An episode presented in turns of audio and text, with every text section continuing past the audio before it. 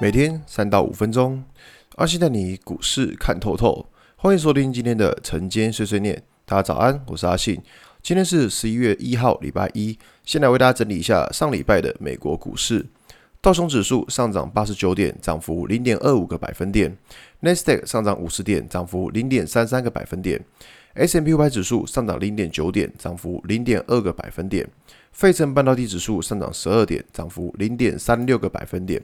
上礼拜五美股四大指数都是一个开低走高的情况，那尤其是可以看到，就是基本上每个股市，像纳斯达克或者是像是 S M P 五百指数，还创了历史新高。所以以美国股市整体的状况来说，当然美国股市强。那对于全球的股市也起到一个比较呃帮助的作用，因为毕竟假设美国股市真的是烂到烂死了，那我相信全部都会被拖累嘛。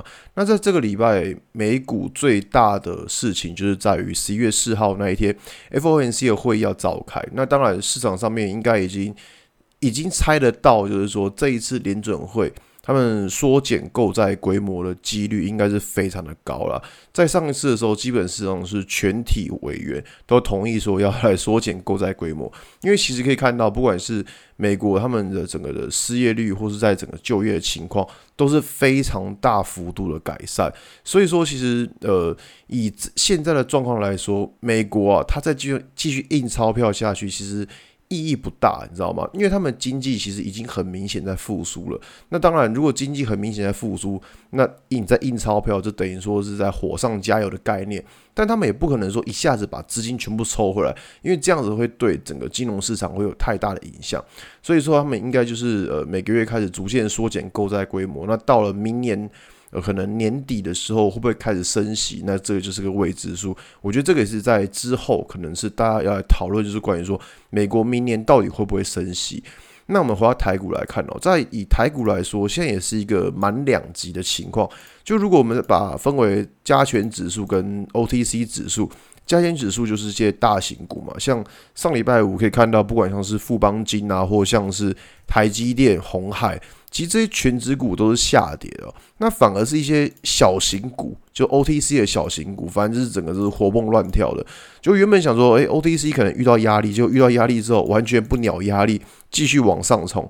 那当然，如果以 OTC 这么强势的情况来说，我个人觉得也不是一件太坏的事情啊。毕竟我们知道说，呃，整个维系市场的热度就在于是 OTC 指数，只是要留一个情况，就是说，其实像 OTC 指数。就是在上礼拜的时候是爆了一个相对大的量，那这个量其实当然没有什么太大问题，只是它刚好遇到了在九月底的时候一个呃压力点在两百一十三点七五点附近，所以说啊，其实 O D C 他们第一次碰到压力点，那在这个压力点，我觉得说短线上可能会有一点震荡，那这个震荡情况当然不是说就是要立刻崩跌或者，不是，只是说针对一些 O D C 之前涨多的股票，在这边我会。尽量避开去追加了，因为我觉得说，O D C 指数它就是到了一个压力点附近。那压力点附近，如果假设指数震荡，那你个股要能够独强的可能性当然是降低了。那至于在大盘的部分，其实也是差不多。大盘可以看到，现在就是刚好是在一个七十二均线附近，尤其是我们可以看到，就是一七大概一七一二七的这个附近，就是一个压力位置。所以说，其实不管 OTC 或不管加权指数，都有一点遇到压力的感觉。那只能说，我们以现在的情况，当然指数它还在反弹，所以我们不会预设立场，只是说在操作上。就是会尽量去避开追价的过程。那反正就记得嘛，我们这边有个很简单的判断模式，就是说大家去看一下，就是上礼拜的周线。上礼拜周线其实不管是 OTC 或是加权指数，或是很多的个股，其实都是收红，而且是上涨，价涨量真的收红。所以说啊，如果在这边以一个判断的关键，就是说上礼拜的低点不能跌破，大家只要记得这个观念就好。现在很多股票。大概都是涨这个这副德行，就是说上礼拜价涨量增收红，也就是说在未来的几个礼拜，你只要确认到上礼拜的低点不要跌破，基本上这个反弹的力道就还能够持续。所以在这边先注意这件事情就好。那只要上礼拜低点不要跌破，反弹力道还持续，我觉得在操作上就还是会偏向一个多方来操作。只是说如果你发现上礼拜低点有如果有跌破，或是在加权指数。破了一六九零九这个位置的话，那当然你的操作可能短线上就要比较小心一点了，好吧？那今天节目就到这边。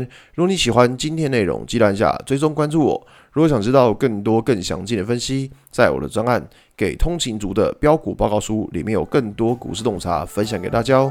阿信晨间碎碎念，我们明天见，拜拜。